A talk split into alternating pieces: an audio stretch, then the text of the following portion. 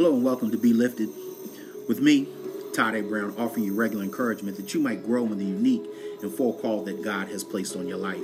As each and every one of us is called, we're called to be influential, we're called to be impactful in every single endeavor of life.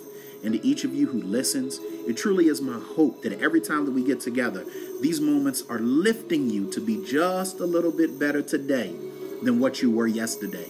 Come on, let's go ahead and get into today's topic, which is entitled Trust Him. In Psalm 33, verses 16 through 17, it says this We are reminded by the word that a king is not saved by his great army, a warrior is not delivered by his great strength.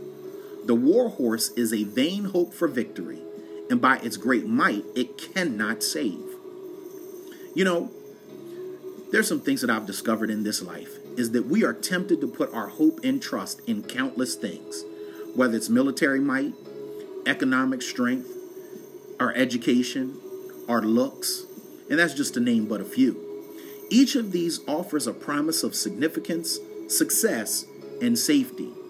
Yet, if we have learned anything from history, we know that armies are defeated, economies can crumble, and beauty is fleeting. Just live a little bit longer and you'll see what I'm talking about. I mean, even if you don't believe me, look at Proverbs uh, chapter 31, verse 30.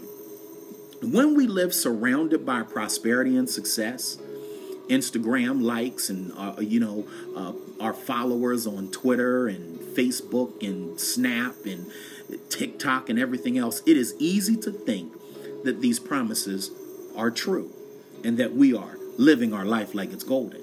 As a result, though, we may not we may not say it, we live in ways that show how we've placed our hope and trust in these earthly powers or earthly things or the significance of how many hearts we got. We misplace our hope when we allow anxiety and fear to arise within us when one of these powers begins to fail, or we get less likes. In times of political strife and turmoil, for example, are we as believers able to remain hopeful in the steadfast love and unshakable power of the Lord? This is the way of life that the psalmist invites us into.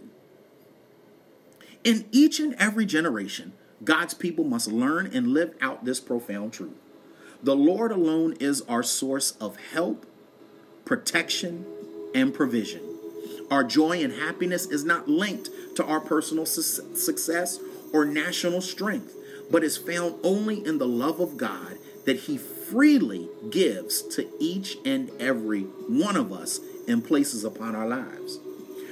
And when we encounter times of great trial, conflict, or pain, we are never to despair, for we know that the Lord is with us. I mean, He is Emmanuel, the God who is with us.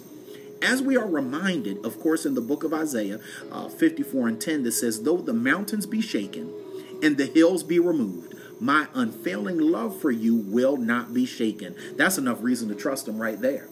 If we are tempted today to put our trust in the empty promises of this world, turn again to the Lord and trust him.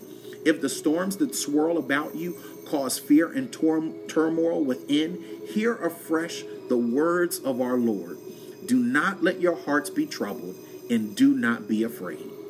Trust in the Lord for he alone is our strength and our salvation. And he is one who we can fully put our trust in because he'll never let us down nor let us fall. You've just been lifted. Now go and continue to be great. And if this has been a blessing to you, take the time to share with somebody else. And until we get together again, abundant grace, peace, and you know it, love.